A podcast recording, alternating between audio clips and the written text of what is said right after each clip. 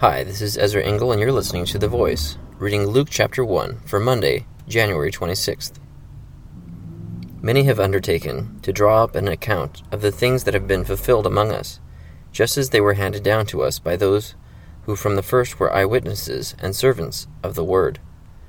Therefore, since I myself have carefully investigated everything from the beginning, it seemed good also to me to write an orderly account for you, most excellent Theophilus so that you may know the certainty of the things you have been taught. In the time of Herod, king of Judea, there was a priest named Zechariah, who belonged to the priestly division of Abijah. His wife, Elizabeth, was also a descendant of Aaron. Both of them were upright in the sight of God, observing all the Lord's commandments and regulations blamelessly. But they had no children, because Elizabeth was barren, and they were both well along in years. Once, when Zechariah's division was on duty, and he was serving as priest before God, he was chosen by Lot, according to the custom of the priesthood, to go into the temple of the Lord and burn incense. And when the time for the burning of incense came, all the assembled worshippers were praying outside. Then an angel of the Lord appeared to him, standing at the right side of the altar of incense. When Zechariah saw him, he was startled and was gripped with fear. But the angel said to him, Do not be afraid, Zechariah. Your prayer has been heard. Your wife Elizabeth will bear you a son, and you are to give him the name John. He will be a joy and delight to you, and many will rejoice because of his birth. For he will be great in the sight of the Lord. He is never to take wine or other fermented drink, and he will be filled with the Holy Spirit, even from birth. Many of the people of Israel will he bring back to the Lord their God, and he will go on before the Lord, in the spirit and power of Elijah, to turn the hearts of the fathers to their children and the disobedient to the wisdom of the righteous, to make ready a people prepared for the Lord. Zechariah asked the angel, How can I be sure of this? I am an old man, and my wife is well along in years. The angel answered, I am Gabriel. I stand in the presence of God, and I have been sent to speak to you and to tell you this good news. And now you will be silent and not able to speak until the day this happens, because you did not believe my words, which will come true at their proper time. Meanwhile, the people were waiting for Zechariah and wondering why he stayed so long in the temple. When he came out, he could not speak to them. They realized he had seen a vision in the temple, for he kept making signs to them, but remained unable to speak. When his time of service was completed, he returned home. After this, his wife Elizabeth became pregnant, and for five months remained in seclusion. The Lord has done this for me, she said. In these days he has shown his favor, and taken away my disgrace among the people. In the sixth month, God sent the angel Gabriel to Nazareth, a town in Galilee, to a virgin pledged to be married to a man named Joseph, a descendant of David. The virgin's name was Mary. The angel went to her and said, Greetings, you who are highly favored, the Lord is with you. Mary was greatly troubled at his words and wondered what kind of greeting this might be. But the angel said to her, Do not be afraid, Mary. You have found favor with God. You will be with child and give birth to a son, and you are to give him the name Jesus. He will be great and will be called the Son of the Most High. The Lord God will give him the throne of his father, David, and he will reign over the house of Jacob forever. His kingdom will never end. How will this be? Mary asked the angel, since I am a virgin. The angel answered, The Holy Spirit will come upon you, and the power of the Most High will overshadow you. So the Holy One to be born will be called the Son of God. Even Elizabeth, your relative, is going to have a child in her old age, and she who was said to be barren is in her sixth month, for nothing is impossible with God. I am the Lord's servant, Mary answered. May it be to me as you have said. Then the angel left her.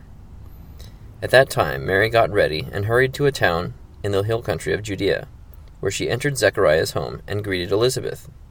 When Elizabeth heard Mary's greeting, the baby leapt in her womb, and Elizabeth was filled with the Holy Spirit.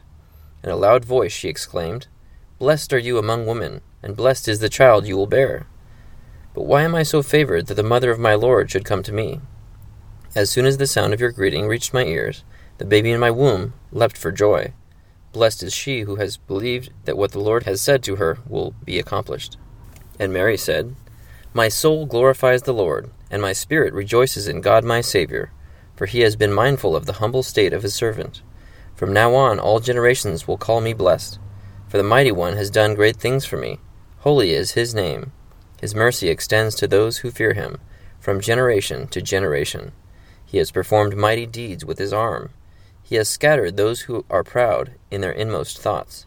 He has brought down rulers from their thrones, but has lifted up the humble.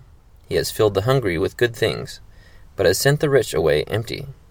He has helped his servant Israel, remembering to be merciful to Abraham and his descendants forever, even as he said to our fathers. Mary stayed with Elizabeth for about three months, and then returned home.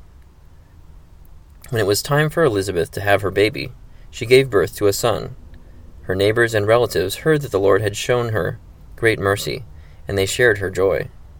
On the eighth day, they came to circumcise the child, and they were going to name him after his father Zechariah. But his mother spoke up and said, No, he is to be called John. They said to her, There is no one among your relatives who has that name. Then they made signs to his father to find out what he would like to name the child. He asked for a writing tablet, and to everyone's astonishment he wrote, His name is John. Immediately his mouth was open, and his tongue was loosed, and he began to speak, praising God. The neighbors were all filled with awe, and throughout the hill country of Judea people were talking about all these things. Everyone who heard this wondered about it, asking, What then is this child going to be? For the Lord's hand was with him. His father Zechariah was filled with the Holy Spirit and prophesied. Praise be to the Lord, the God of Israel, because he has come and has redeemed his people.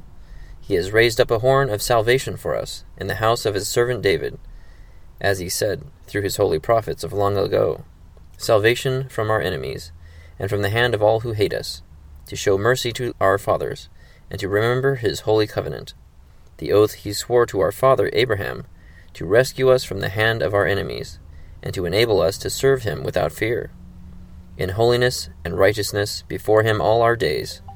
And you, my child, will be called a prophet of the Most High, for you will go on before the Lord to prepare the way for him, to give his people the knowledge of salvation, through the forgiveness of their sins, because of the tender mercy of our God, by which the rising sun will come to us from heaven, to shine on those living in darkness, and in the shadow of death, to guide our feet into the path of peace.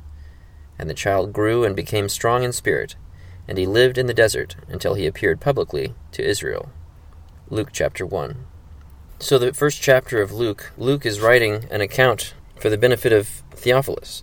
I don't know who Theophilus is, but Luke is outlining and detailing everything that, uh, all the details that he believes are necessary to tell the story of um, the birth and the pregnancy and the prophecy of John the Baptist and of Jesus and the reactions of the mothers and the fathers and the angel Gabriel, who made the announcement to both of these mothers, and uh, or actually the father of John the Baptist and the mother of Jesus. Thank you for listening to The Voice.